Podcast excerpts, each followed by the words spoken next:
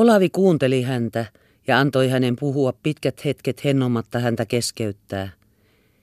Elli oli hänelle siinä kuin uusi ilmiö sekä itseensä että hänen mielestään kaikkiin muihinkin naisiin verrattuna. Hän antoi itsensä niin täydellisesti, niin mitään säästämättä ja salaamatta. Hän oli siinä niin erilainen kuin kaikki ne muut naiset, jotka Olavi tätä ennen oli tuntenut ja jotka olivat avanneet hänelle sydämensä ja sielunsa sulkeakseen ne taas samassa. Elli ei näyttänyt tahtovan mitään salata, ei mihinkään verhoutua, ei estää mitään itsestään kuvastumasta. Ja Olavia se alussa miellytti sanomattomasti. Se oli kuin satasärmäinen kuvastin, jossa hän näki itsensä tuhatkertaisesti monistettuna. Mutta sitten se alkoi vähitellen tuntua yksitoikkoiselta, välistä melkein kyllästyttääkin.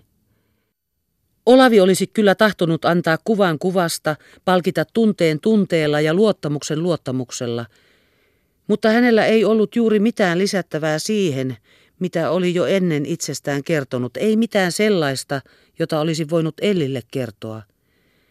Sillä kaikkiahan hän ei olisi voinut, Elli ei olisi ymmärtänyt ja olisi käsittänyt hänet väärin.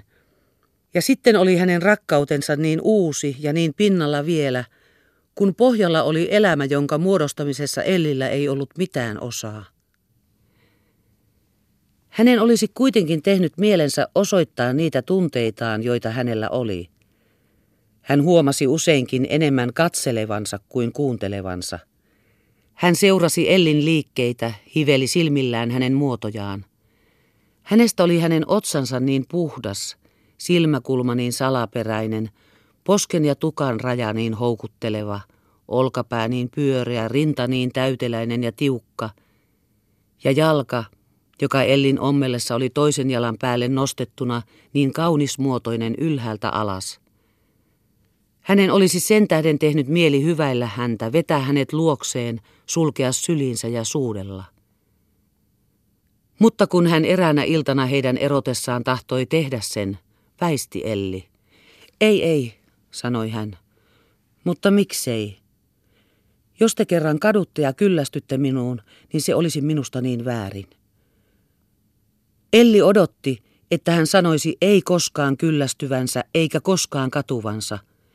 Mutta sen sijaan sanoi Olavi nähtävästi vähän loukkaantuneena, niin kuin tahdotte, ja meni ylös. Miksei hän siihen suostunut? Mitä pahaa siinä olisi ollut? Eikä hän saanut torjutuksi ajatusta, että se oli vielä vanhaa ennakkoluuloa, jota hän ei olisi odottanut Elliltä ja jota ei olisi pitänyt olla heidän suhteessaan, joka hänen mielestään oikeutti kaikkeen. Ja samalla tuli hänelle halu saada kuulla enemmän hänen suhteestaan mieheensä. Elli ei ollut kertonut muusta kuin omista tunteistaan ja huolellisesti välttänyt mainita miehensä nimeäkään. Millaista oli heidän yhdyselämänsä ollut? Mihin määrin sitä oli ollut olemassa ja miksi se tulisi tästä lähin muodostumaan? Olihan Elli sanonut, ettei hän rakasta häntä eikä ole koskaan rakastanut. Mutta kuinka se silloin ollenkaan oli ollut mahdollista? Se oli kuitenkin ollut ja ehkä tulisi olemaan vast edeskin samalla lailla. Jos Elli olisi sitä edes valittanut, kysynyt häneltä neuvoa. Mutta kun Olavi seuraavana aamuna koetti saada puheen siihen, väisti Elli ja väisti nähtävästi tahallaan. Olavi koetti vakuuttaa itseään, että se tapahtui hienotuntoisuudesta häntä kohtaan. Hän koetti vielä kerran istuttaa mieleensä, etteihän se kaikki tuo häneen kuulukaan, ja että heidän suhteensa on asetettava yläpuolelle sitä kaikkea. Mutta yhä vaikeampi oli hänen päästä siihen mielentilaansa, jonka hän niin voimakkaasti oli tuntenut tuona yönä aholla istuessaan. Eikö se ollut vain satunnainen puuskaus, joka oli ollut seurauksena Ellin odottamattomasta tunteitten purkauksesta? Eikö se ollut vain Ylen ihanteellinen teoria, joka, jos se koetettaisiin toteuttaa, veisi ennenaikaiseen eroon? Voihan sen ehkä ajatella pysyväksikin, mutta silloin täytyisi kieltäymyksen olla molemmin puolinen. Ja sitä se ei ainakaan ole ennen kuin Elli on rikkonut vanhat välinsä kokonaan. Mutta voiko hän sen tehdä? Ja tunteeko hän edes kaipausta sitä tekemään? Kyllähän minä sen käsitän, ajatteli hän itsekseen, että hänen asemansa on surkea ja traagillinen ja ettei minulla ole oikeutta häntä siitä moittia. Ehkei hän muuta voi, ja ihan varmaan ei hän voikaan muuta.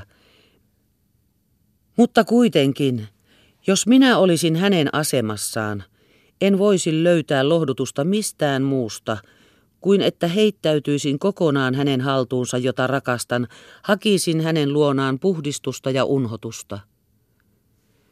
Mutta jos Elli ei sillä lailla tunne, silloin ei hänen elämänsä nähtävästi olekaan hänelle niin vastenmielistä kuin olen kuvitellut. Mutta ajatus, että Elli olisi siihen määrin jo tottunut sitä sietämään, ei antanut rauhaa Olaville. Parhaimmalla tahdollaankaan hän ei päässyt pois näistä mietteistään, jotka tulivat joka yö yhä kiinteämpinä häntä ahdistamaan. Ja vaikkei pastori ollut kotona, alkoi hänen läsnäolonsa kuitenkin tuntua joka paikassa. Kaikkialla oli merkkejä hänestä, joka täällä oikeastaan oli haltija ja isäntä. Missä oli hänen hattunsa, mistä pisti näkyviin joku muu vaatekappale. Hänen tavaroitaan riippui Ellin kamarin seinällä, siellä oli vuoteen vieressä hänen tohvelinsa.